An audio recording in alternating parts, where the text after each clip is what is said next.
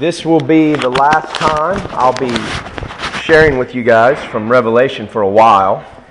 So please uh, bear with me today. I, I really, really want to finish this outline, and it brings us to a good stopping place so we can resume easily. So I'm going to try my best. Um, I don't want to cheat you out of the profound truth found in these passages, so I, I don't want to skip over something. I don't want to over summarize when there's things we could learn. So let's just see what the Lord does this morning. If you have your outline, if you turn to the first page where it says Revelation 8, we ended last week with letter B, the prayers of the saints, and it was in the midst of me sharing some New Testament exhortations on prayer. And I'm going to summarize a bit here. These outlines are a tool and these scripture references and things I've put there are there for you to, to study on your own. So I don't want to spoon feed you if you can go and study. So I want to summarize a little bit here at the beginning so that we don't get caught up on a tangent and can proceed through this text. But I was talking in the context of this image John sees in Revelation 8. Okay? We have the eye of the storm, the, the, the seventh seal is opened. There's silence for half an hour. And then we see these seven angels with the seven trumpets. So the seventh seal judgment is the silence, the eye of the storm, that period of, of, of uh, intensity and anticipation, followed by the seven angels with seven trumpets. Okay, we've studied the six seal judgments that start at the beginning of the tribulation. The first seal was the coming of Antichrist, the white horse. The second seal, the red horse, war. The third seal was the black horse, economic catastrophe. The pale horse, number four, widespread tragic death. The fifth seal, judgment from God, was the martyrs of all ages crying out for God's vengeance. And we see how that is judgments against the world because God's saints crying for vengeance guarantees coming judgment. The sixth seal is nuclear holocaust. At that time, there's a transition between judgment by natural phenomena into the Lord Himself arising to shake the earth. I believe the sixth seal takes place around the midpoint of the tribulation, sometime either before or after Antichrist's breaking of his treaty with Israel. And then the seventh seal is what we have here in chapter 8. It is the seven trumpet judgments. Okay? Chapter 7 is a parenthesis, God's sealing of his 144,000 Jewish witnesses and the subsequent Gentile great awakening that takes place. This is happening behind the scenes while all of this is occurring. But here in chapter 8, John sees this vision of another angel standing before the throne of God at a golden altar of incense offering up the prayers of the saints before the throne of God. And we talked about how that image was brought up, uh, ties to the Old Testament altar of incense and what the purpose was, and how the prayers of the saints, the prayers of Israel were tied to that incense rising before God in the temple and so forth and so on. And then I talked about this other angel, I believe. John, what he saw was Jesus Christ in his high priestly disposition. And we saw an image, or we see an image in chapter 8 of what it looks like in terms of Christ ever living to make intercession for his people, as described in the book of Hebrews. And Christ is offering up these prayers before the throne.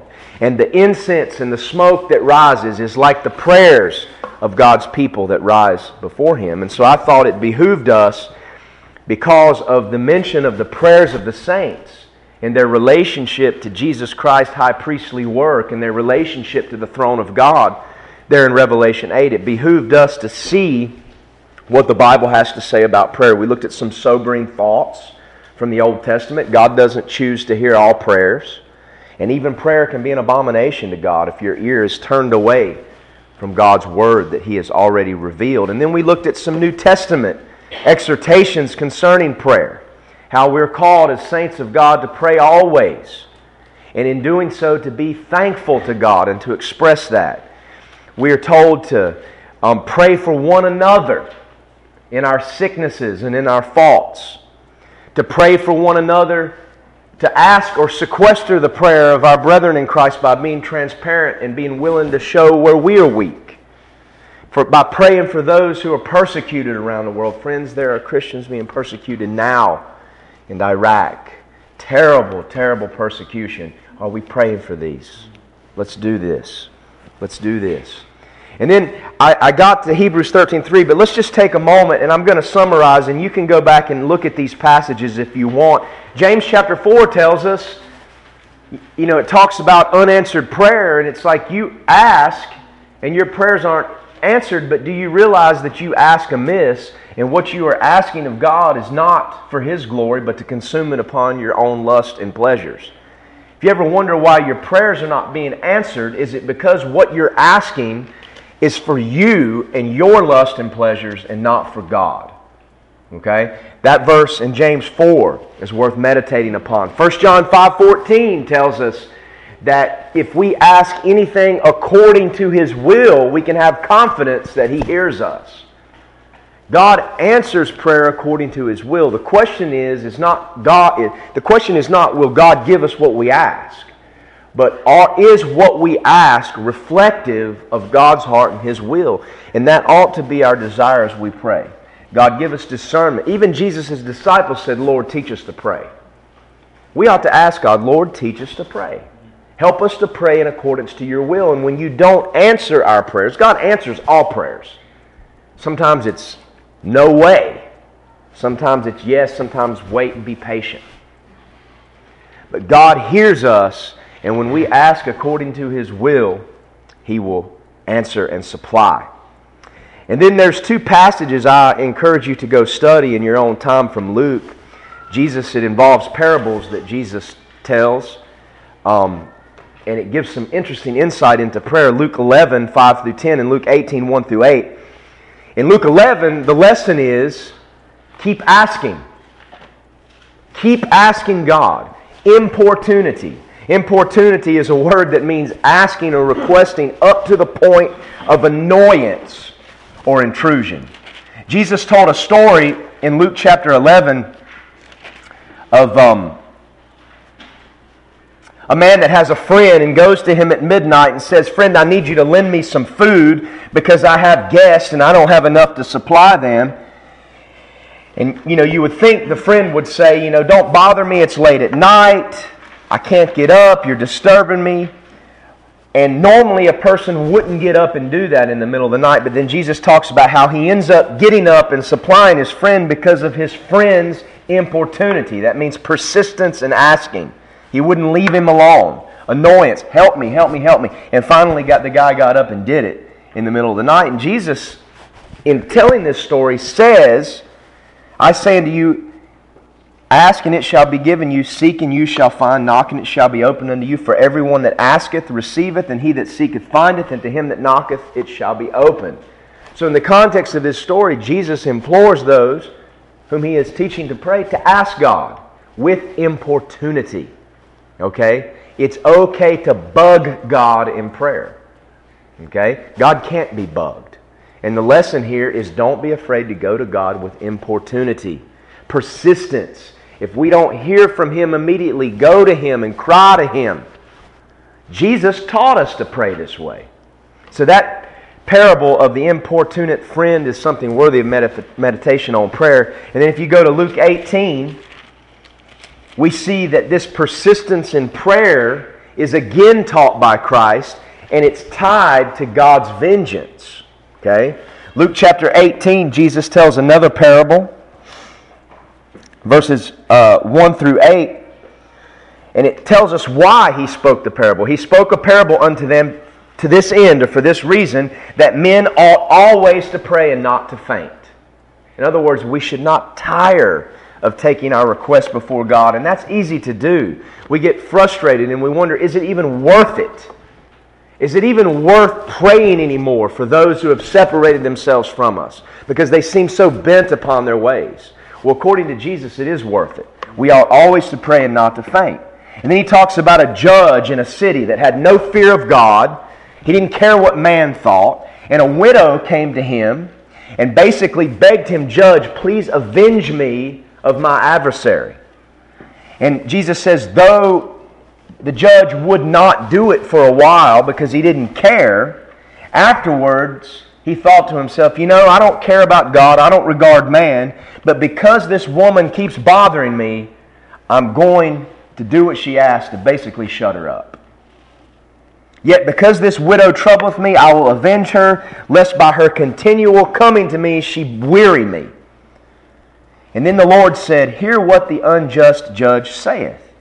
So in this lesson, Jesus says in verse 7 Shall not God in the same manner avenge his own elect, which cry day and night unto him, though he bear long with them. I tell you that he will avenge them speedily.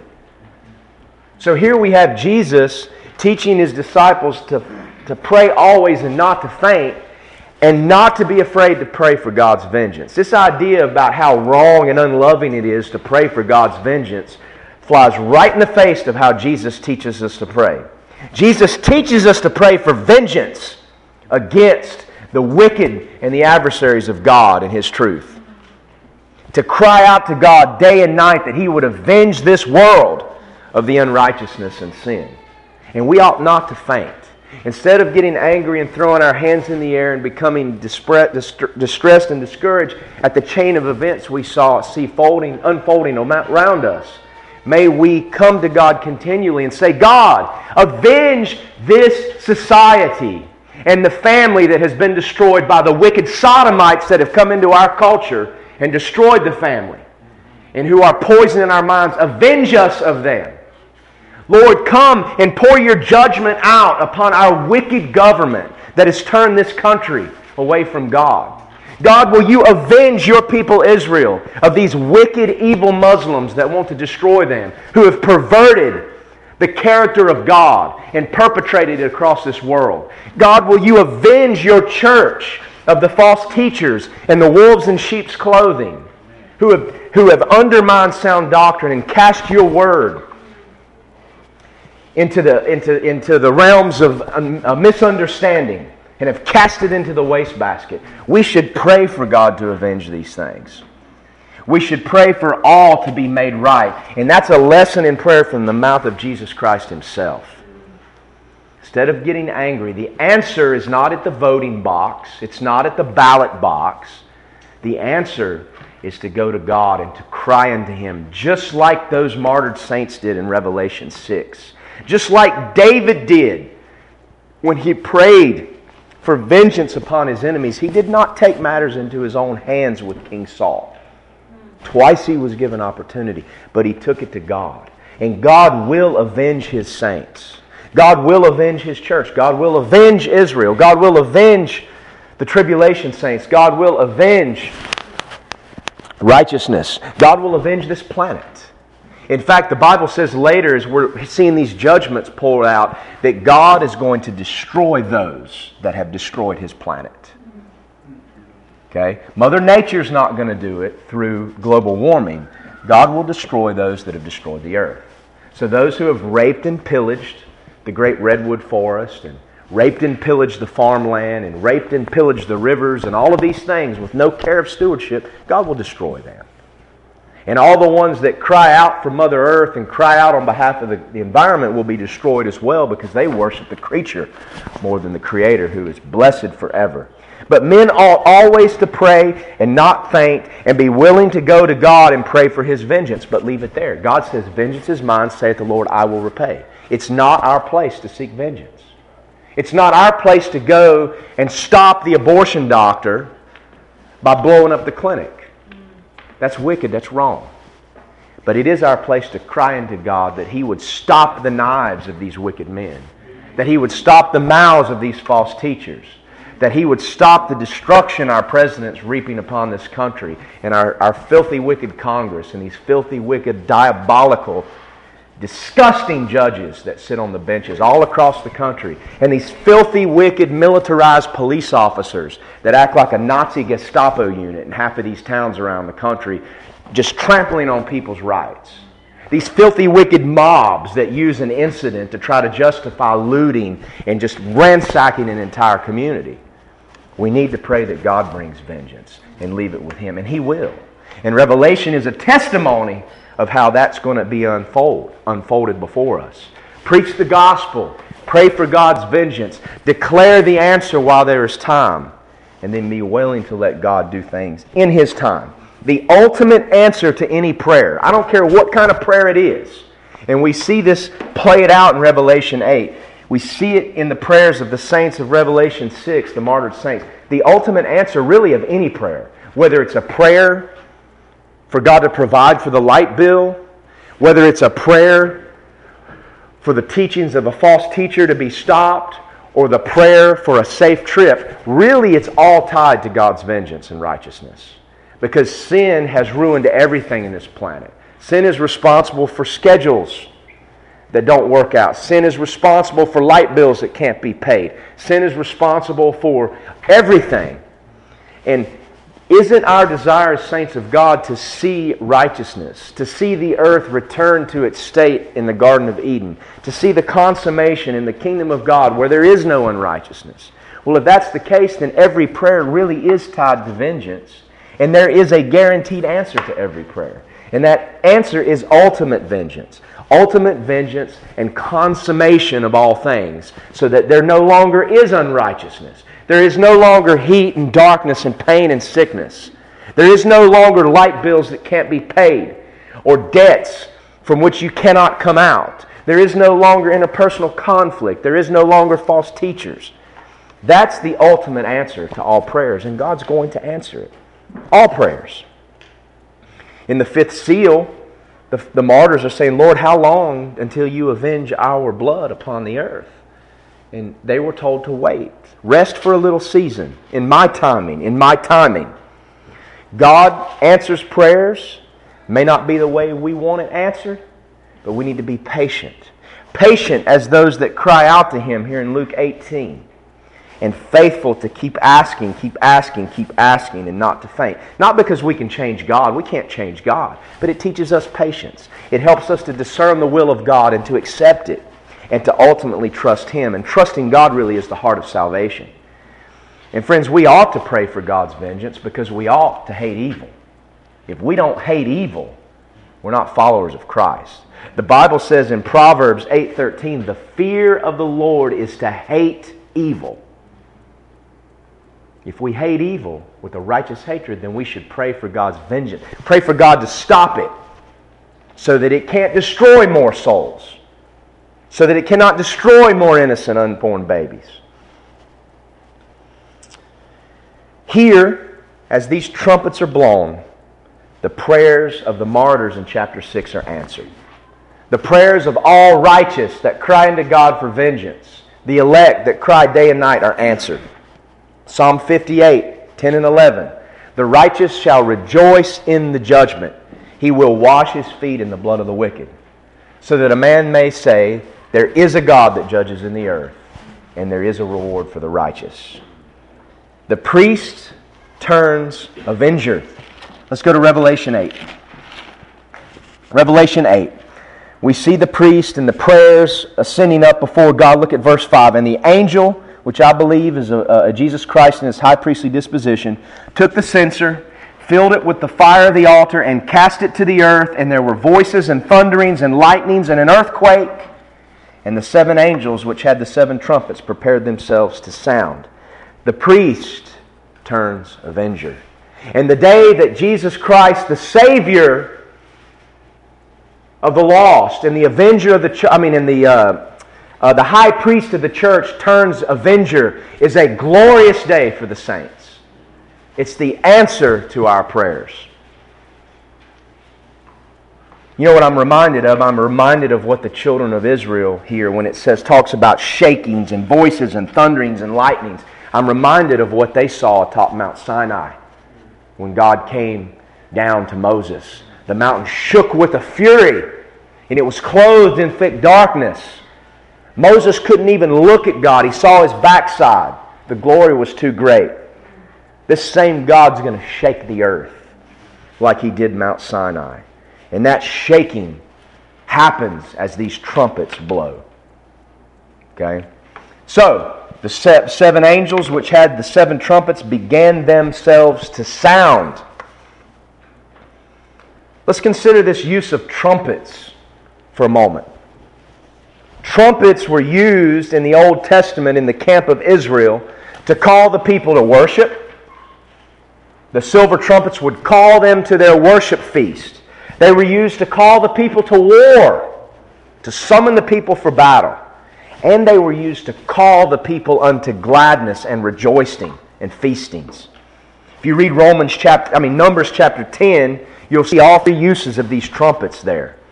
I think it's interesting because these seven trumpets here in Revelation have that exact same threefold purpose. That exact same threefold purpose.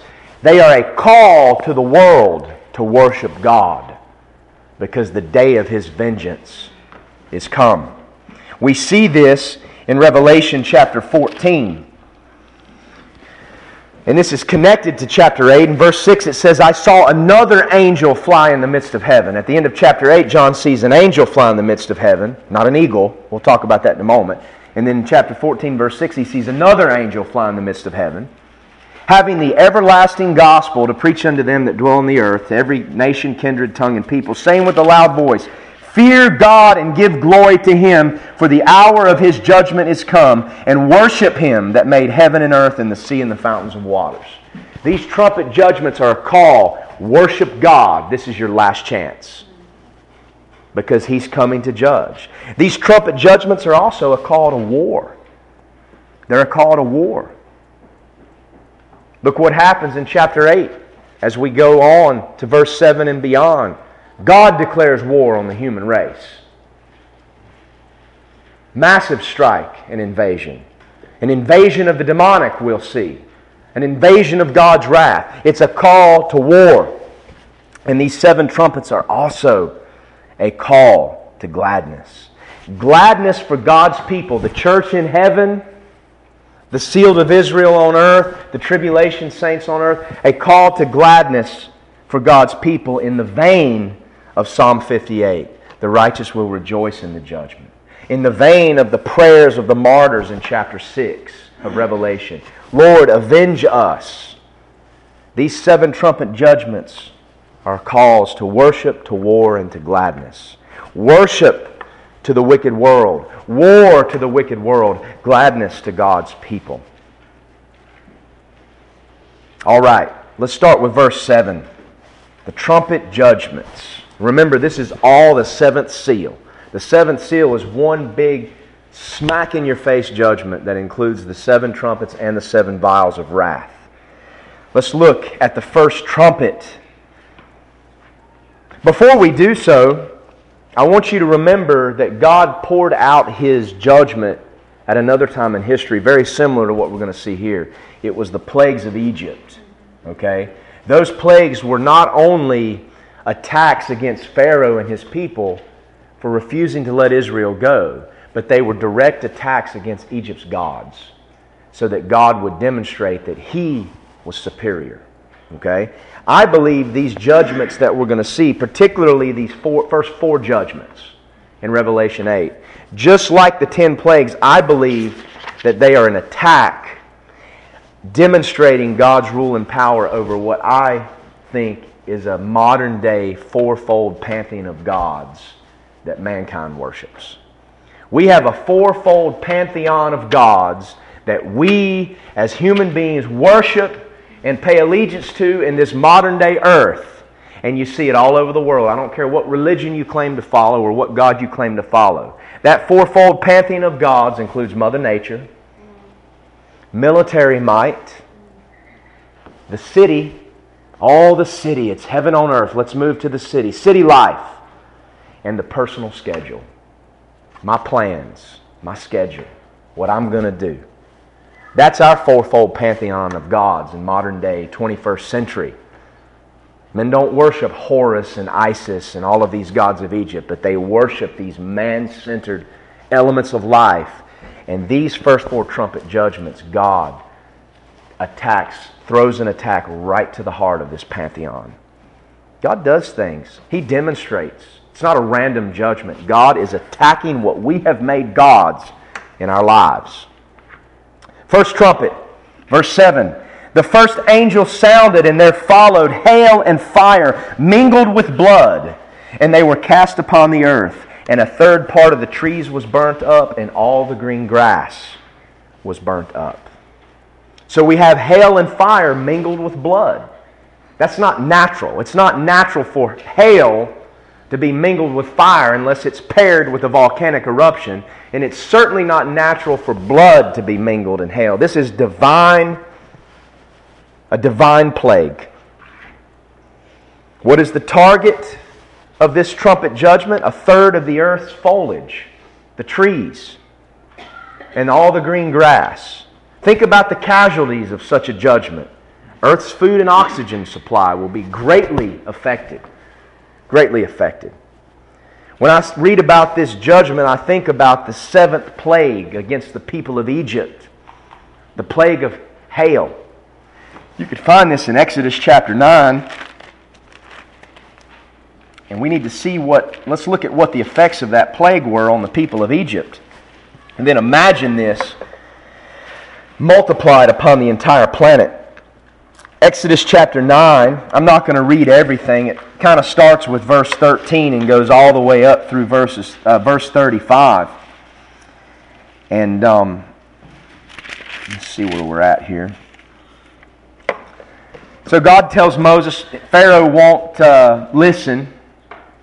And so um, yet another plague comes. Uh, verses 13 the lord said unto moses rise up early in the morning and stand before pharaoh and say thus saith the lord god of the hebrews let my people go that they may serve me. For at this for i will at this time send all my plagues upon your heart and upon your servants and upon thy people that thou mayest know that there is none like me in all the earth. For i will stretch out my hand that i may smite thee and thy people with pestilence and thou shalt be cut off from the earth.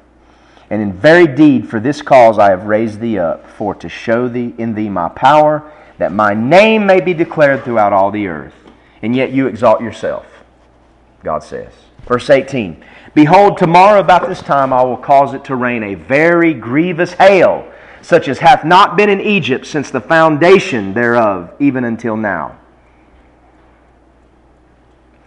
And so then it goes on to talk about this. God gives warning before he does it. Some people listen and bring, bring their animals and things inside for protection. And then it says in verse 22 And the Lord said unto Moses, Stretch forth your hand toward heaven, that there may be hail in all the land of Egypt, upon man and beast, and upon every herb of the field throughout the land of Egypt. And Moses stretched forth his rod toward heaven, and the Lord sent thunder and hail, and the fire ran along the ground. And the Lord rained hail upon the land of Egypt. So there was hail and fire mingled with the hail. So that wasn't natural either. There's no volcanoes in Egypt. This was fire mingled with hail. It's a supernatural judgment. Very grievous, such as there was none like it in all the land of Egypt since it became a nation. And of course, the people in the land of Goshen, the, uh, the Israelites, were spared of this judgment. So we saw a mighty hail. God said it's never been seen before. Hail, fire mingled with the hail. This is just a taste. Egypt was bad, but what's coming worse. This isn't just a grievous hail, it's hail mingled with fire and blood, much like the seventh plague. In this plague upon Egypt, God was targeting primary deities in the worship of the Egyptians. Nut was the sky goddess. Isis and Seth were Isis and Seth were agricultural deities that were struck down by this hail. There was Shu, the god of the atmosphere, God showed his power over all of these when he sent hail. We fast forward to the time of tribulation, we have hail mingled with fire and blood. This presence of blood in this judgment, I believe, is the spirit of true vengeance. Because what you have is these martyrs crying out to God to avenge their blood. What did God say to Cain about Abel's blood? The blood of your brother Abel cries unto me from the ground. God takes that blood that cries unto him and he mingles it with this hail he dumps upon the earth. It's the spirit of true vengeance. for the blood that has been shed of God's righteous people by the wicked who are targeted here.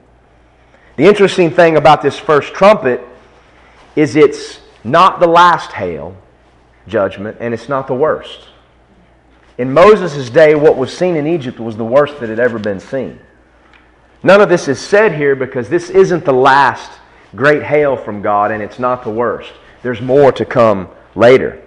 If you go to chapter 11, verse 19, you see that the last trumpet also involves hail. It's the opening of the seven vials, which is the seventh trumpet. And it talks about in verse 19 of chapter 11 and the temple of God was opened in heaven, and there were seen in his temple the ark of his testament, and there were lightnings and voices and thunderings and an earthquake and great hail. So, hail not only opens the seven trumpets, it closes it. And then in chapter 16, there's a great hail that is the seventh vial, the last vial judgment. Chapter 16, verse 21. And there fell upon men a great hail out of heaven, every stone about the weight of a talent.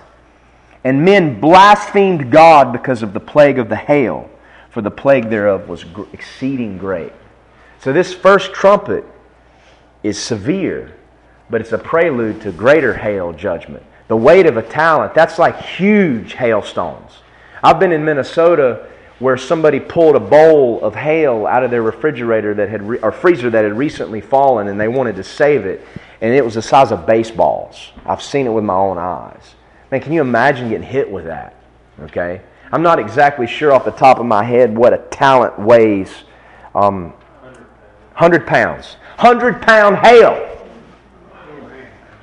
And what do men do? They blaspheme God. They don't repent. And they know it's from God. So this is not the last or the worst hail. Hail opens and closes the seven trumpets, and it opens and closes the seven vials. It's interesting the use of hail throughout the scriptures and what it means and what it is to God. In Psalm 148 8, let's see what it says here. Uh, uh, Daniel, Psalm 148 8. Matthew, Job 38 22 and 23. Okay? Jason, Isaiah 28 verses 20 verse 22. Let's see about hail elsewhere in the scriptures. Let me make sure. Let's see. Isaiah 28. Okay, I'm sorry, Jason. Uh, verse 17 of Isaiah 28. Psalm 148 8. Fire and hail, snow and vapor, stormy wind, fulfilling his word. Fire and hail, stormy vapor, I mean, wet, fire and hail, vapor, and stormy winds fulfilling his word.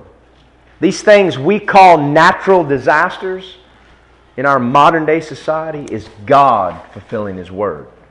You see, they used to call it acts of God because some of the insurance companies still do call it that. It's kind of interesting.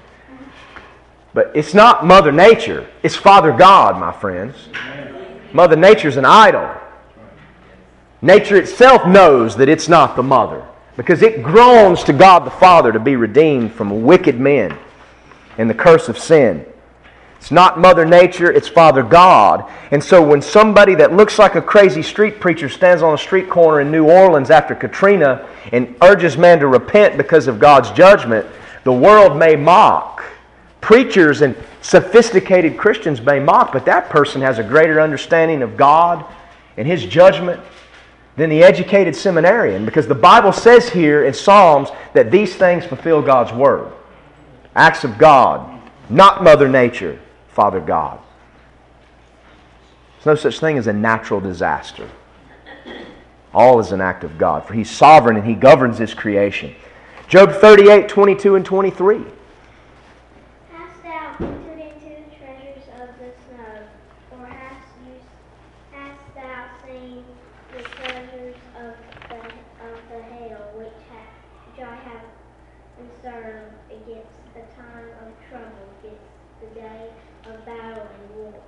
God says He stores up snow and hail, saving it for the day of judgment. So the hail that's going to fall during this tribulation has been stored up. And Job is being confronted by God. You know, you are finite. Have you even considered these mighty things? Were you there when I created the earth? You know where the wild asses go when they, when they um, give birth and run into the mountains. It's a very rare thing to see a herd of wild ass over in northern India, in Ladakh, where we're going. And I had the privilege of seeing some from a distance. They're very strange looking creatures.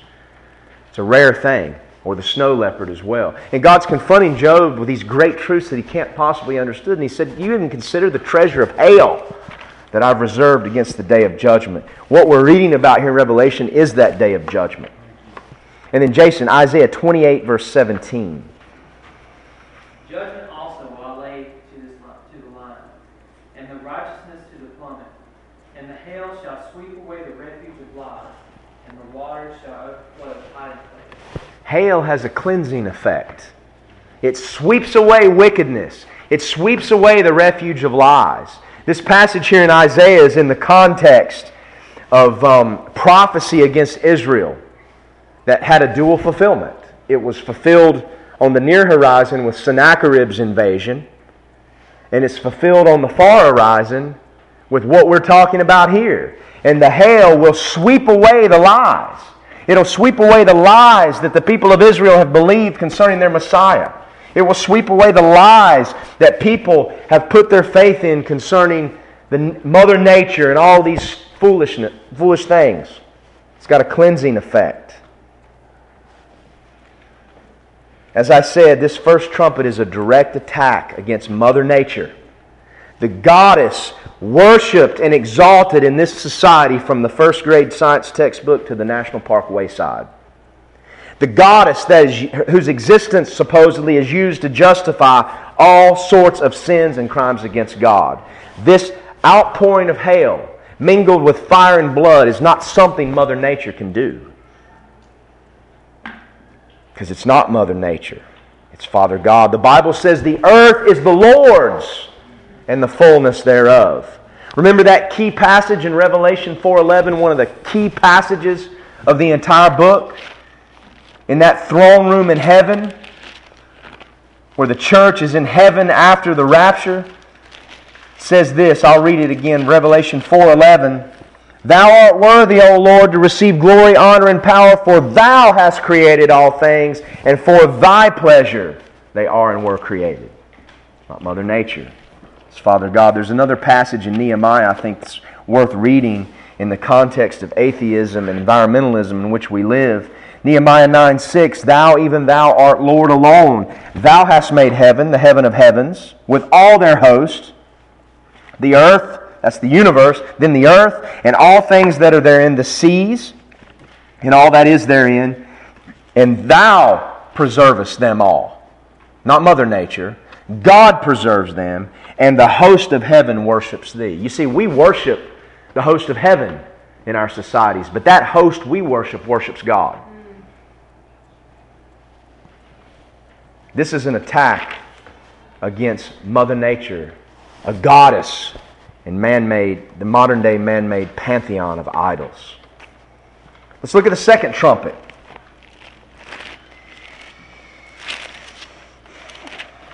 Revelation chapter 8, the second trumpet, verses 8 and 9. And the second angel sounded.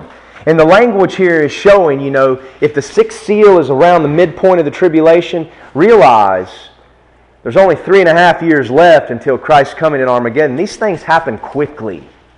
They're not drawn out over a long period of time. It's boom, boom, boom, boom, boom, one right after another. If you were there at the, the, the, martial arts promotion yesterday, one of the last things we did is I put each of these students testing that for their blue belt in the middle of a grouping. And there were three of us black belts. They were to close their eyes, and we were just to go right at them with anything, one right after another. Boom, boom, boom, boom. Attack, attack, attack. And they had to defend themselves. This is what's happening here. It happens and it happens quickly. Okay? One right after another, just a pummeling of God's judgment. The second angel sounded as it were a great mountain burning with fire was cast into the sea, and the third part of the sea became blood, and the and the third part of the creatures which were in the sea and have life died, and the third part of the ships were destroyed. First trumpet, we had hail and fire mingled with blood. Here we have volcanic cataclysm, the likes of which has never been seen. The target is a third of the earth's saltwater supply. A third of the sea creatures die, the salt waters are affected, and a third of the earth's navies. A navy is a key component of modern day military might. And when you destroy a ship's a country's navy, you destroy its mobility. When I read about this, I think of the first Egyptian plague. What was the first thing God did to the Egyptians to show that he was God? Anybody remember? The Nile River was turned to blood. Now, if you understand ancient Egyptian civilization, that Nile River was of utmost importance to their survival. In fact, all the major cities were built along the Nile and in that floodplain. And the overflowing of the Nile's banks was key to the survival of the people and key to the food supply. That's why the Egyptians looked at the Nile as a god itself. They worshiped Hapi, the spirit of the Nile. They worshiped Osiris and taught that the Nile was his bloodstream. What did God do? He went right at the heart of Egyptian religion and he attacked the bloodstream of one of the Egyptian gods by turning the Nile itself into blood. And the river stank. And it literally affected not only the fish in the river, the food supply there, but the crops and the people's ability to fertilize and water their land. I believe, again, here with this second trumpet, we have the spirit of true vengeance because a third part of the sea becomes blood. Again, this is tied to the martyrs crying out that God would avenge their blood. Just like Abel's blood cried from the ground. This is the spirit of true vengeance. And this second trumpet, to me, is a direct attack against another God in modern day society military might. You know, we just think everything's A OK, and we just think we're safe and secure here because we've got, America's got the best military in the world. I don't know about that anymore. It's kind of shameful that we live in a day and time when a Chinese jet can fly right up on an American uh, uh, um, surveillance military plane enough to scare the pilot, and there's no retaliation. Uh, amazing to me. It's amazing that um, things could happen without our knowledge and all that, but yet we still think, oh, we got this great military, there's nothing to worry about. A military force can be overthrown in a moment and it can have nothing to do with the army of the, of the enemy. This is an attack against the God of forces. Who is it that worships the God of forces in this day when this happens? Who is it that leads the world to worship the God of forces? Um, let's see here. Bob, we turn to Daniel 11, 37 and 38? Daddy, Isaiah 40, 15 through 18. Eric, Psalm 9, 17. There's no question that military might, might is right, governs our thought processes today. It is a God we worship. And God's going to show his superiority in this judgment. All right, Daniel 11, 37 and 38. Neither shall he regard the God of his fathers, nor the desire of women, nor regard any God, for he shall magnify himself above all. But in his estate shall he honor the God of forces. And a God whom his fathers knew not shall be honored with gold and silver and with precious stones and pleasant things. Those verses are talking about Antichrist in Daniel 11. He will not regard the God of his fathers. He will worship himself as God and he will regard the God of forces. Antichrist relies on military might. And obviously, that military might will involve navies. And it's very possible that this, this trumpet judgment overthrows Antichrist's navy in a moment. When we think of the great military powers of this earth, United States, Russia, China, nuclear superpowers, nuclear powers like India and Pakistan and North Korea. When we think of those, sometimes we tremble and think, man, that's, they're so powerful. You think God trembles before the nuclear arsenal of the United States? Isaiah 40, 15 through 18. Look what God says even about the most powerful military nations. Behold, behold, the nations are as a drop of the bucket, and are counted as the small dust of the balance. Behold, he taketh up the isles as a very little thing. And Lebanon is not sufficient to burn, nor the beasts thereof sufficient for a burnt offering. All nations before him are as nothing, and they are counted to him less than nothing and vanity. To whom then will ye liken God, or what likeness will you compare unto him? Even the mightiest of nations in a day in Isaiah's day, he lived in a day of mighty nations. The, the nation of Assyria, Babylon, the reference to the Isles, much later in history, Rome, the great Roman Empire is described as the Isles. That's less than nothing to God.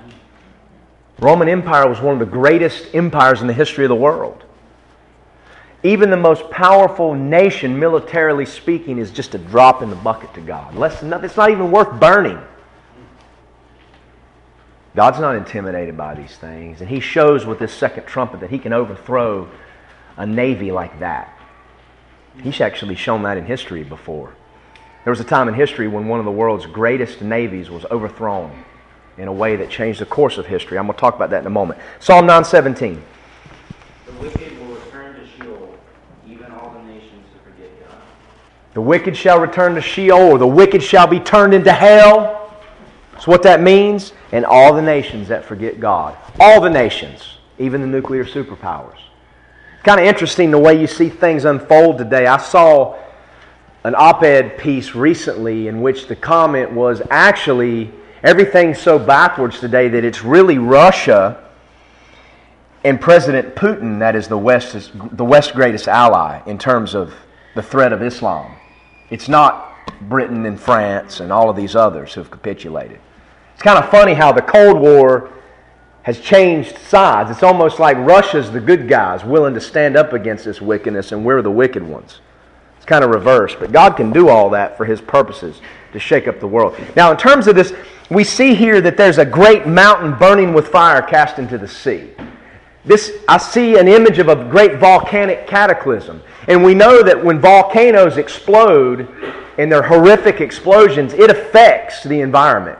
It affects the water, particularly when ash is dumped everywhere. Down where Ricky and worked and where Dylan and Sherry lived, there was a volcanic explosion on the border of Argentina and Chile, and it was some distance away. But Dylan showed me a picture up at the pass we crossed where there was just it, everything was covered in this gray ash, and like cars were covered in that stuff in Bariloche, which was miles away from the epicenter of the destruction.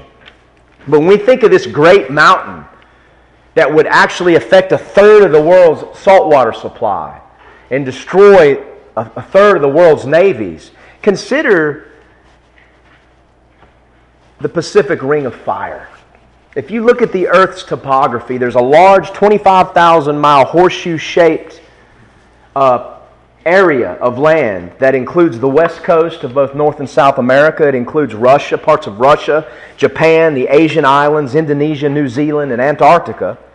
This Pacific Rim, this region that goes all the way around the Pacific Ocean of volcanic, of land uh, uh, characterized by vol- volcanic activity, is the home to 452 volcanoes, 75% of the world's volcanoes, and 90% of the world's earthquakes. You know, is this great mountain here? Really, the Pacific Ocean is a basin. It's almost like the caldera of a volcano. In that land, all around the Pacific Rim, is the crater. So, really, the Pacific Ocean itself is the water in the basin of a great mountain. Now, what if that entire basin exploded? That, all that, think of all that saltwater supply that would be affected. Think about currently the great naval fleets that are based in the Pacific Ocean the United States, Russia, China, Japan. This could easily happen. Currently, I was reading today that there's an, a volcano in Iceland there's been, there's been eruptions, and they're anticipating a terrible explosion, and they've already created a no fly zone. And they're already expecting that it could vastly affect transatlantic European flights. In fact, what I was reading made me to think we may not be heading out of here next week anyway. So there's potential here. The last time something like that happened, it canceled tons of flights because no one could fly anywhere near. The visibility was obscured. When that ash falls, it, it, it affects the land, it affects the water. That's what we see here volcanic cataclysm on a level far greater than anything modern day society has ever seen. And I very well believe it could be connected to this Pacific ring of fire. Now, I want you to think about something. It says a third part of the ships were destroyed. This is an attack against man's military might. I believe it's an attack against naval fleets that will be key to mobility. You see, without a navy, the United States couldn't send troops other places because we're separated from the rest of the world by two great big oceans. That's why it's very unlikely that a foreign power would ever really be able to invade us large scale, as you've seen in Europe and the world wars and things. And that's been the natural protect, protection the United States has always had. But without navies, there's no mobility. You know, European armies can invade European countries because they're landlocked and they don't need an ocean, but we're separated. Okay? I want, to, I, want you, I want to go back to a historical event that took place in 1588. It was, it's called the defeat of the Spanish Armada. And it's just a, an example of how God can overthrow a mighty navy. There was a Catholic King Philip II of Spain who basically sent a huge armada of ships, 136 cannon laden galleons and it escorted an army, a Catholic army of 30,000 troops. He sent this armada to invade Protestant England. This was in the context of King Elizabeth, of Queen Elizabeth, and King James I would come later. So it was in the context of God raising up England to be a voice for not only the Bible translated into the English language, but to be the source of the missionary movement, to send colonists to America to establish this nation. So it was in the context of things that would affect history even today. We know that one of the historical events that took place in 1611, the translation and publication of a standard authorized English Bible, would affect the entire world in terms of the gospel going forth. So this armada was sent to invade England and to overthrow the Protestant government and return England to the Pope and to destroy any efforts at translating the Bible into English on the British Isles. So, this army with this great navy was sent to England to stop the Reformation and revival in that nation. The Pope backed it and encouraged it by telling the soldiers and the, and the sailors that he would say special prayers to grant them forgiveness of sins if they would go give their lives to conquer England for the Catholic Church. Wicked. Catholics aren't Christians, by the way. This kind of stuff proves it. The English had a makeshift pirate navy, basically, of about 30 ships and a few harbor tugs. And their uh, defunct commander was Sir Francis Drake, who was basically a pirate. They had nothing with which to match these galleons that were headed their way. When the Spanish fleet arrived off the English coast in the English Channel, the best that this small navy of ships could do was harass the fleet, harass it. But then terrible storms arose in the North Atlantic, and these storms wrecked most of this world's most powerful naval fleet off the coast of England, Scotland, and Ireland. These storms wrecked the armada in such a way that here's what the English said God blew, and they were scattered.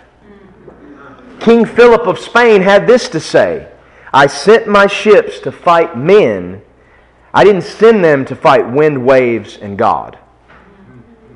The Spanish Armada was wrecked. Spain, which was the foremost military and naval power at that time, the forerunner in terms of the world's exploration in that day, was reduced immediately to a fifth rate world power and it never, ever recovered. Spain is an inconsequential nation today. Never recovered from that. We're talking 500 years ago. Something that happened is still felt today. Spain is a fifth rate nation and it's never recovered. It had the mightiest navy in the world. It led the way in exploration and discovering new lands.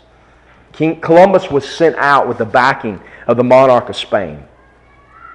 What happened also? The English Navy became dominant as a result. The sea lanes were opened so that explorers and, and pilgrims and Puritans could flee persecution and travel freely across the Atlantic and make their home here on these shores. America was colonized, and what was brought here? Religious freedom. What was raised up? A nation that would send missionaries into all the globe.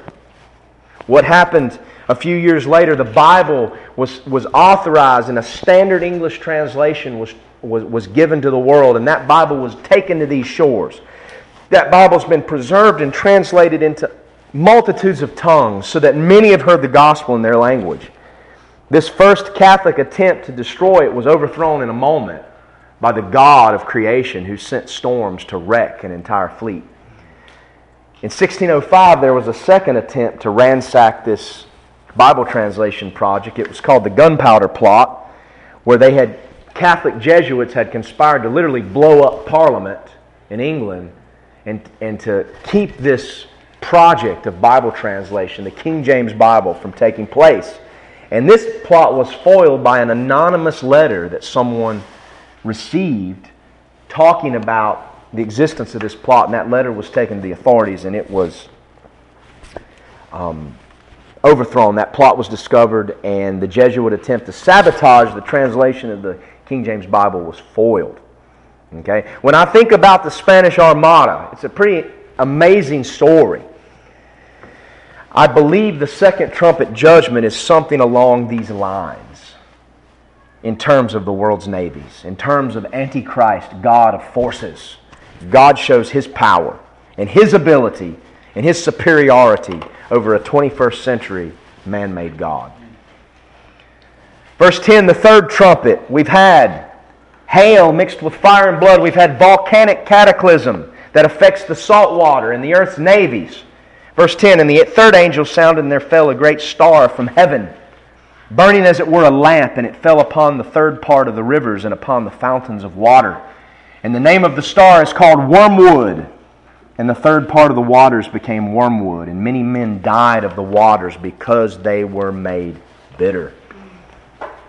With the second trumpet, we have fire from below, from the depths of the earth. The third trumpet, we have fire from above. Fire from above. God's judgment. Tar- the target of this trumpet judgment is a third of the earth's freshwater supply. The earth has salt water and it has fresh water. This judgment targets the earth's fresh water. And obviously, the casualties are Earth's population. And I believe this is meteoric cataclysm. I believe this involves some sort of a meteor or a comet that crashes into the Earth's atmosphere, and as a result of that, maybe perhaps it burns up in the Earth's atmosphere, and the dust and the residue that falls is what poisons the water. This is connected with a meteorite or a comet, the impact of which blasts some sort of poisonous cosmic dust into the atmosphere, and it falls and it affects the fresh water and the groundwater. Now, this type of thing has happened in man's history because of man's foolishness. Chernobyl, the explosion of the nuclear reactor in Russia or the Ukraine is an example of how water supply, not only the fresh water, but the groundwater can be affected. The over extreme, crazy, rapid urbanization of the Kathmandu Valley in Nepal is an example. You can have a in your, well in your backyard, but you would be a fool to drink out of a well in Kathmandu. The arsenic and nitrate levels in that groundwater is off the charts because so many people have moved into that basin. The valley can't handle it. They dump their trash in the river. The sewage goes straight into the ground. The groundwater's poisoned. And when you drink it, you get sick. And who knows what the long term effects are because this rapid urbanization is not that old. In fact, back in the 19, as recently as the 1980s, you could swim in the Bagmati River. I remember being in Kathmandu in 99, and Ring Road was where I went and took my motorcycle for a ride if I wanted some peace and quiet. That was only, that's a little more than 10 years ago. I mean, that's not even 20 years ago. And the Bagmati is so filthy. Some of you all are going to see it. You're going to see the Buriganga if you're coming to Bangladesh. But that shows what man can do to the world's freshwater supplies. Imagine what God can do. Wormwood. Wormwood in the scriptures is associated with bitterness. Now, wormwood in small doses can be beneficial to the health. In fact, I take a few drops of wormwood from a fresh green from fresh green black walnut. So if you guys want to pass this around, you can kind of smell wormwood and you can smell the bitterness. And if you want to put a drop on your finger and just put it on your tongue, what will come to mind is bitterness. So that, I thought y'all might find that interesting. At least smell that. That's wormwood. But wormwood is in the scriptures. In Deuteronomy 29, God talks about wormwood as representing a person or a family who turns away from the Lord. It's a root of wormwood in the nation of Israel. Those in the church that lead the saints of God away from His Word are like a root of wormwood. There are many pastors in this country that are wormwood, bitter, and ought to be cut down. Proverbs chapter 5, verse 4. Wormwood is the bitter end of a whorish woman. If you think you can go to the prostitute or commit adultery on your wife and get away with it, your end is wormwood. God speaks of judgment against idolatrous Israel in Jeremiah 9 as the judgment of gall and wormwood, bitterness. Jeremiah 23, the judgment of gall and wormwood is against Israel's false prophets. Bitterness. This judgment from God is bitter upon the earth bitter upon those who have embittered God. Amos 5 7 has something to say about wormwood that's worth mentioning. Hosea, Joel, Amos, chapter 5, verse 7. You, God is speaking judgment Verse 6 Seek the Lord, and you shall live, lest he break out like fire in the house of Joseph and devour it, and there be none to quench it in Bethel. Bethel's where they had one of those golden calves that Jeremiah, uh, Jeroboam set up. You who turn judgment to wormwood and leave off righteousness in the earth, seek him that maketh the seven stars in Orion. How in the world did Amos the prophet know that the Pleiades had seven stars? You can't see the seventh one with the naked eye, you need a telescope. God warns those who turn judgment to wormwood, who pervert judgment. So, judgment, wormwood is used in the context or as a symbol of perverting judgment.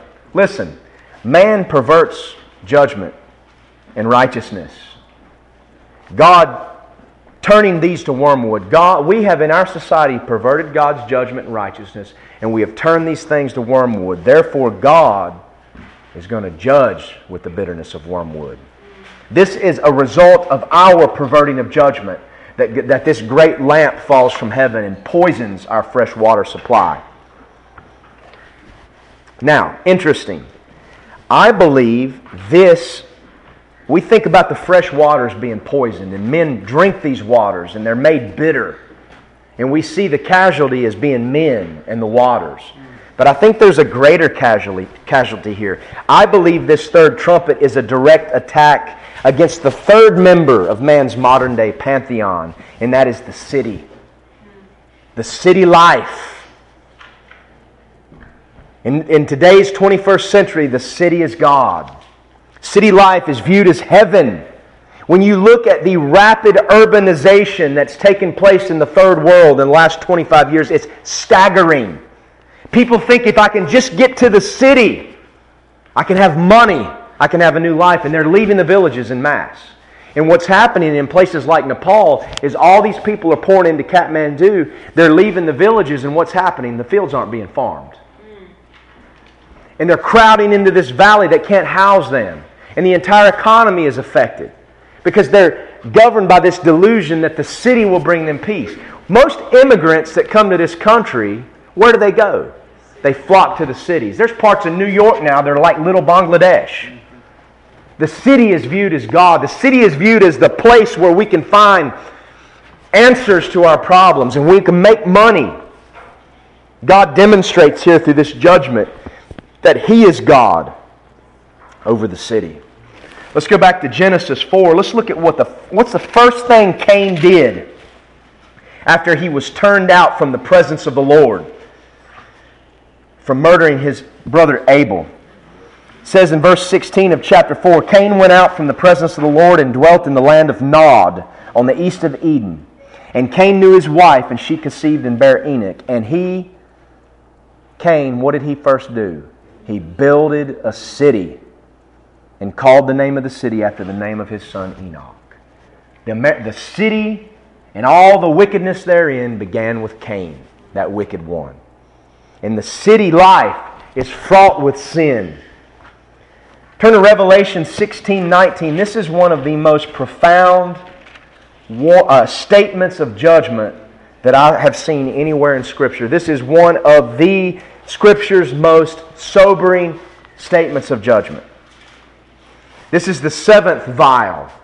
Listen to this Revelation 16 19. Seventh vial judgment, there at the end.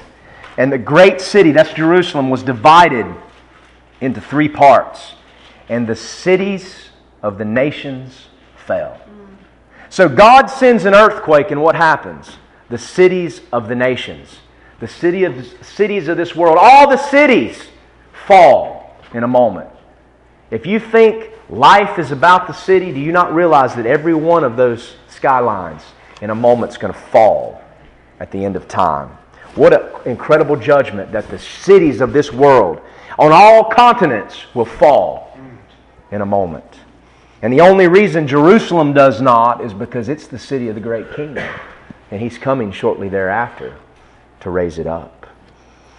Here, how in the world is an attack against the rivers and the fresh water supply of this earth an attack against man made cities? You're probably thinking, what is he thinking about? It says that this star falls on the waters, and the waters are bitter. What does that have to do with city life? Do you realize that the existence of a city is completely dependent upon a fresh water supply? If you look at the ancient world, where were cities built? Were Egyptian cities built in the middle of the, of the desert? No, where were they all found? Right along the Nile River. Where was Babylon built? Babylon was built over the Euphrates River. And when the Persian army stopped and rerouted the Euphrates, the mighty city of Babylon fell. Rome was built on the Tiber River. Think about modern day, the modern day United States. Think about West Coast cities like Los Angeles and San Francisco. Their fresh water supply is completely dependent upon snowmelt in the Sierra Nevada mountains. Las Vegas, without Lake Mead, Las Vegas is in trouble. Cities along the Mississippi River, Chicago on the banks of Lake Michigan. Without these fresh water supplies, there'd be no cities. That's why you don't have cities in places where there's not rivers or lakes or at least sources of fresh water. And friends, the city life is a fragile existence. Most of San Francisco's water supply comes from a reservoir in Sierra near Yosemite called the Hetch Hetchy Reservoir. All it would take to completely ransack San Francisco and the Bay Area's fresh water supply would be one winter without snow in the Sierra Nevadas. That's all it would take. In fact, Sierra Nevada snow accounts for a third of California's water supply. Currently, right now, there have been three straight years of historically low snowfall in the Sierra Nevada. Hetch Hetchy Reservoir normally fills and empties three times in a year. This year, it's unlikely to fill even once. This is an article I read just the other day. There are already battles in California between farmers and the city of San Francisco over who has the water rights. Fragile, fragile, finite. So when the fresh water supply is affected, the city is affected. And the God of the man made city is attacked right in the heart. That's what fresh water supply has to, has to do with the city. Things are very fragile in California. What if this great mountain that falls into the sea is a big chunk of the, of the state of California, like they've been predicting for so long, and these cities are all of a sudden cut off from their fresh water supply? Who knows? These things could easily happen. They're not beyond the realm of possibility in it by any means. Fragile, fragile, finite. When will we wake up? And then finally, bear with me here. Bear with me. Let's go to the fourth trumpet judgment, verse 12.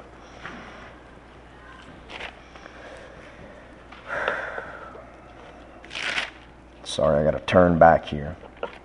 And the fourth angel sounded, and the third part of the sun was smitten, and the third part of the moon, and the third part of the stars. So as the third part of them was darkened, and the day shone not for a third part of it, and the night likewise. We've had hail and fire mingled with blood. We've had volcanic cataclysm, meteoric cataclysm. Now we've got calendar cataclysm. Do you realize how much of our life is tied to calendars? And when that is train wrecked, not only is our schedule messed up, but our biological clocks are messed up.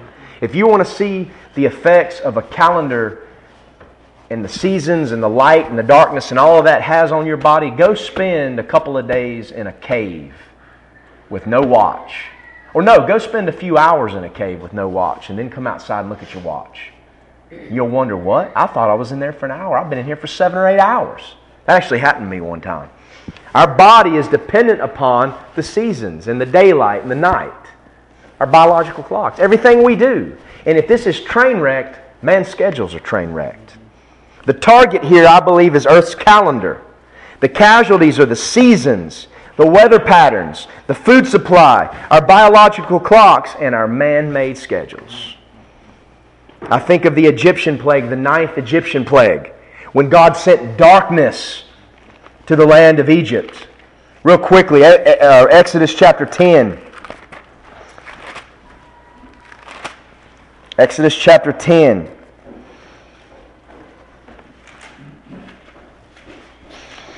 Verse 21 The Lord said unto Moses, Stretch out thine hand toward heaven, that there may be, may be darkness over the land of Egypt, darkness which may be felt. Have you ever seen darkness that may be felt? Go in a cave, you can feel it. Trust me. Turn the lights out. And then it says that Moses stretched out his hands, God sent darkness. There was a thick darkness in all the land of Egypt for three days. They saw not one another, neither rose any from his place for three days. But the children of Israel had light in their dwellings. In that day, this plague of darkness was a direct attack against some of Egypt's primary gods Re and Amun Re, Horus, the sun gods that they worshipped, Thoth, the moon god. God showed that these gods had no power. He sent darkness for three days. And Re, Amun Re, Horus, Thoth, they couldn't do anything about it. This fourth trumpet judgment affects the sun, the moon, and the starlight. And it shows, or it proves that the sixth seal, you remember the sixth seal? Nuclear holocaust saying the, said the earth became, uh, the sun became black like sackcloth and the moon like blood. This fourth trumpet proves that the effects of that sixth seal were only temporary. So that's why I believe it's some sort of nuclear holocaust. If the sun had been permanently turned to sackcloth and the moon to blood, then this judgment would make no sense because the light would already be affected. The sixth seal was temporary, and now we have another attack against Earth's heavenly bodies. Okay? The effects of the sixth seal, by God's grace, were only temporary. But this is a direct attack against the fourth member of man's 21st century modern day pantheon, the personal schedule. And it's also an attack against one who set himself up as God in this day. This is an attack. It's God's answer first to Antichrist and his bold actions. If we turn to Daniel chapter 7, Antichrist does something very bold when he comes to power. Something in the lines of what Caesar did. Okay? Something along the lines of what Pope Gregory did when they established their calendars. And he shall speak great words against the Most High, and shall wear out the saints of the Most High. And he will think to change times and laws, and they shall be given into his hand until a time, that's a year, and times, that's two years, so one and two is three, and the dividing of time, that's half a year, three and a half years. Antichrist will change times and laws, and the power to do so will be given into his hand. Antichrist will change the calendar, and he'll set it up according to his schedule. Okay? In fact, there'll be a holiday when God's prophets are, are killed in Jerusalem, and people will exchange presents on that day. Antichrist will take the bold actions of changing the calendar. and bringing it all under His authority. And what's God going to do? He's going to answer that with His own bold attack. And this attack will go right against this new calendar. The day will be darkened, the night will be all messed up, daylight will be messed up. It won't even be regular. This is also an attack against man's personal schedule. You know, we've got our schedules, even as Christians, things that are important to us. It amazes me the lack of spontaneity that is in American culture today. It's astounding. Even in ministries, there's no spontaneity.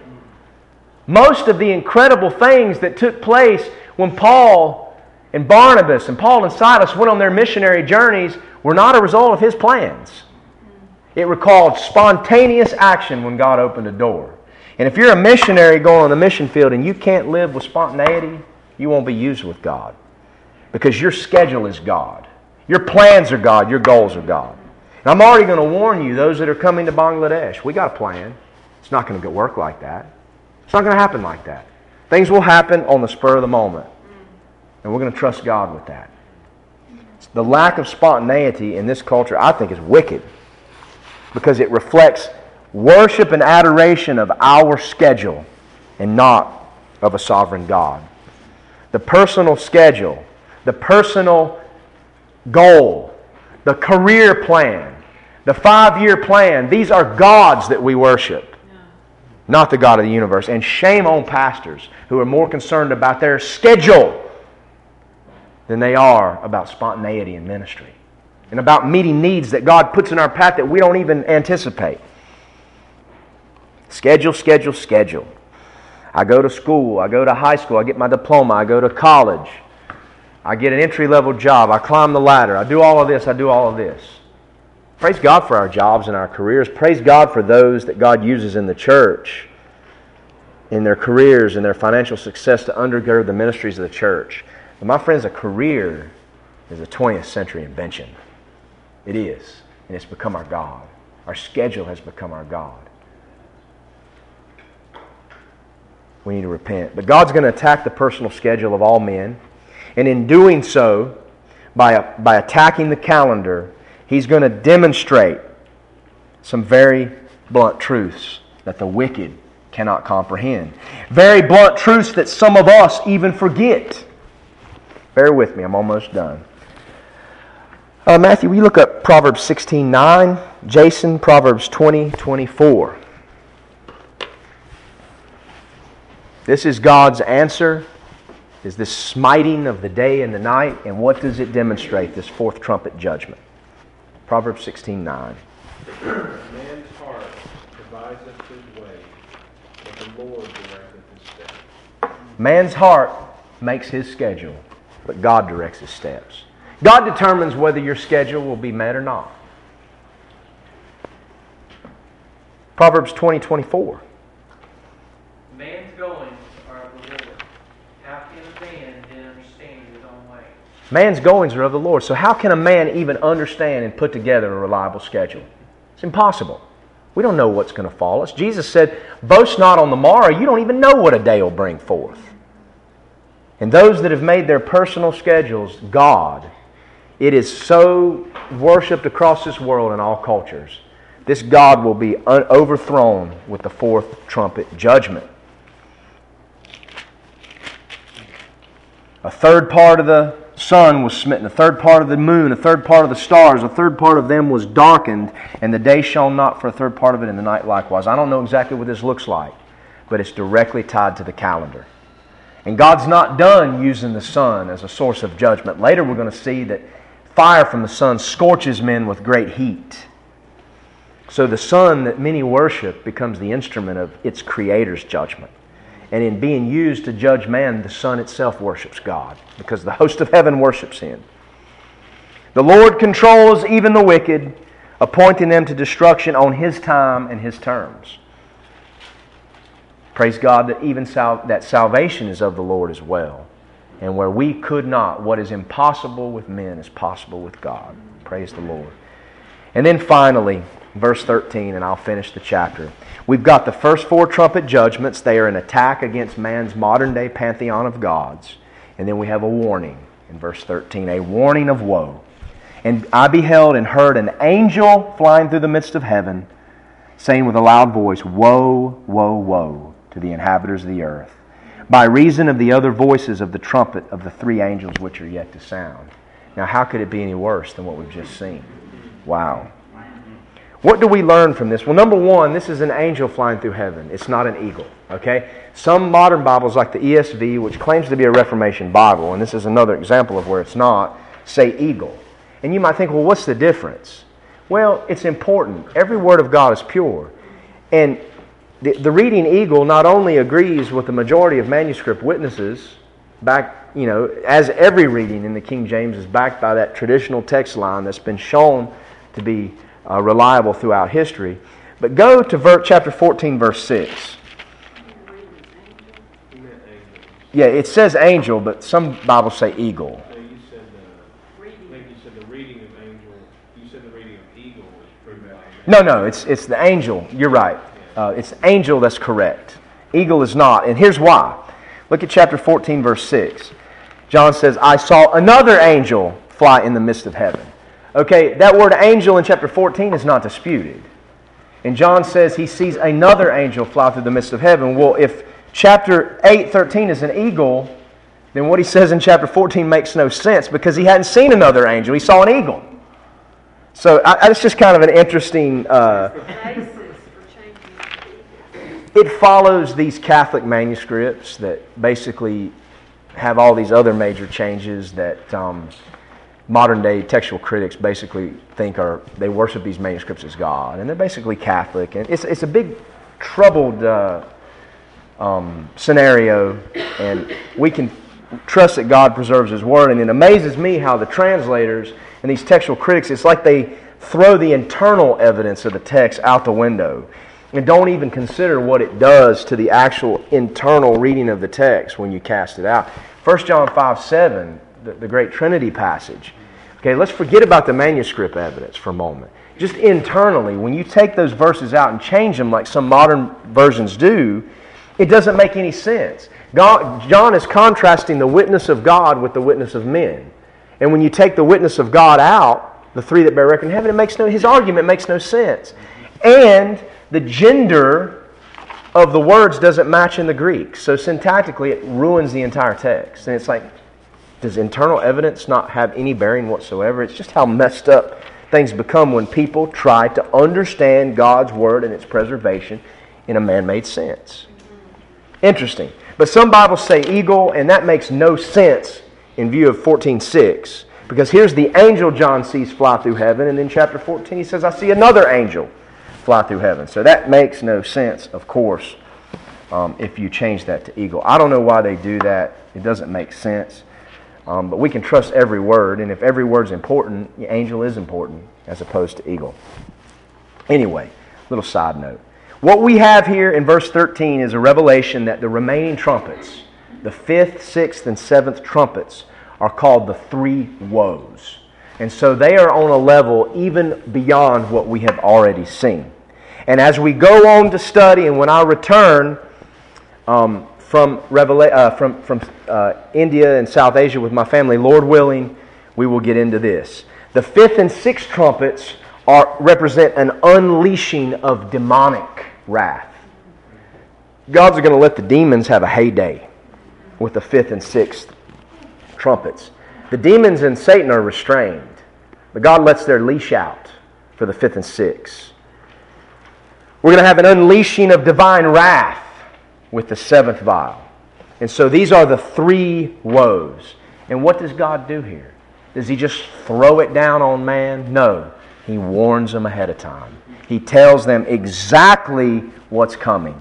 You see, what differentiates God from the happenstance gods of man made religion?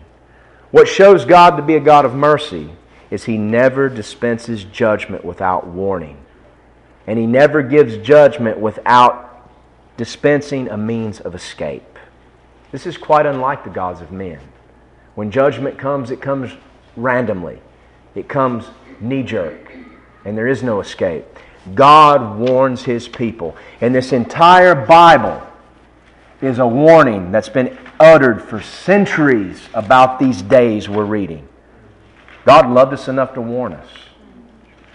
We're not listening. In Amos chapter 3 verse 7, listen to this rhetorical question that the proverb that, that the prophet asked. Amos 3 7.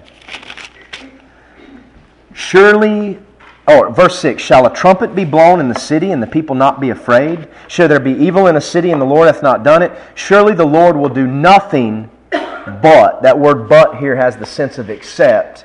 He revealeth his secrets unto his servants the prophets. God does not do nothing in the context of judgment without revealing it to his prophets and thereby issuing a warning.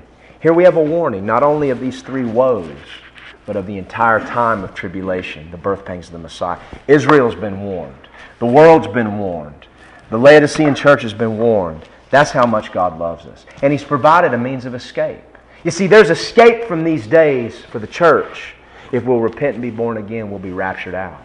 There's escape for the tribulation saint by placing his faith in Christ and losing his life for the gospel. There's escape. And still, God calls people to repent, even in these times of trouble. What an amazing testimony. Jeremiah 13, 16, and I will end with this.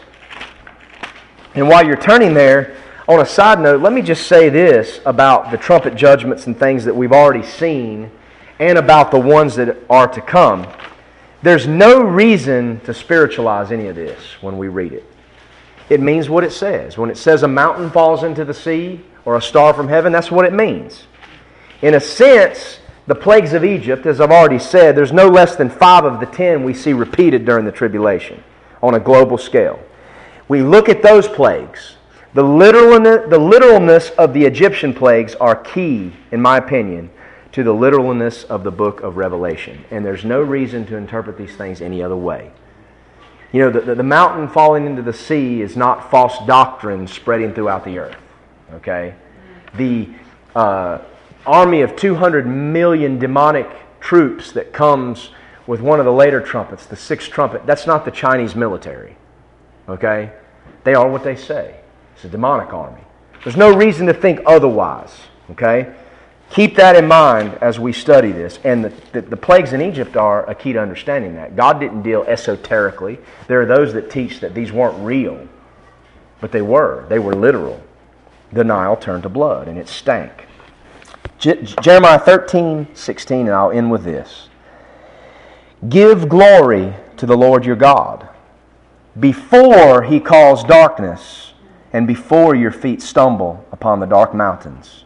And while you look for light, you turn it into the shadow of death and make it gross darkness. But if you will not hear it, my soul shall weep in secret places for your pride, and mine eyes shall weep sore and run down with tears, because the Lord's flock is carried away captive. Here we have God's warning, spread across the centuries about the days of great darkness that's coming. Will they listen? Will we listen?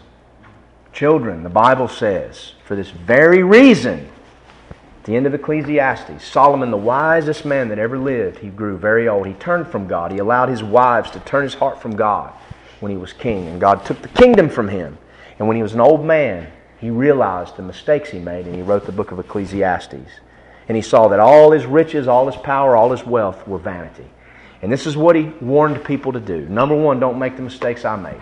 Okay? And then he said to the young people, Remember the Lord while you are young because if you don't do it now, when you go old and the days grow dark, your heart will be hard and you won't listen. Hear the warnings now and let's live accordingly. Let it We've been saved from these things by faith in Christ and let it propel us to share the gospel and to warn others. Part of loving people is to warn them. And this idea that you don't warn the lost of God's judgment is a wicked deception from hell being perpetrated by quote unquote Christian pastors across this country, even in these hours that I'm speaking now. And that's straight from hell. Because Satan doesn't want the people of this planet to be warned. He doesn't want them to know what's coming. He wants to take everyone down with him. The warning's been issued. If we love people, let's warn them. And may we remember the Lord in the days of our youth before these days come. Amen. Thank you all for being patient with me. I know I went a little bit late, but we finished chapter 8. Um, I'm sure you guys will enjoy studying. Uh, I guess you're going to go what First Corinthians for a while, Chapter 16. chapter 16, and when we get back, we'll start Revelation chapter 9, the fifth woe, or the first woe, the fifth trumpet, the sixth trumpet. Then we're going to get into some interesting things about the temple that's going to be in Jerusalem during the days of tribulation. We're going to talk about God's two witnesses, they're street preachers. We're going to talk about Antichrist and some of the great characters of this period of time. And then we'll work toward that glorious day when the white horse comes down and the foot sets on the Mount of Olives and all prayers are answered. Thank you all for allowing me to teach. I hope it's a blessing to you. Last week's message and today will be up online before I leave the country.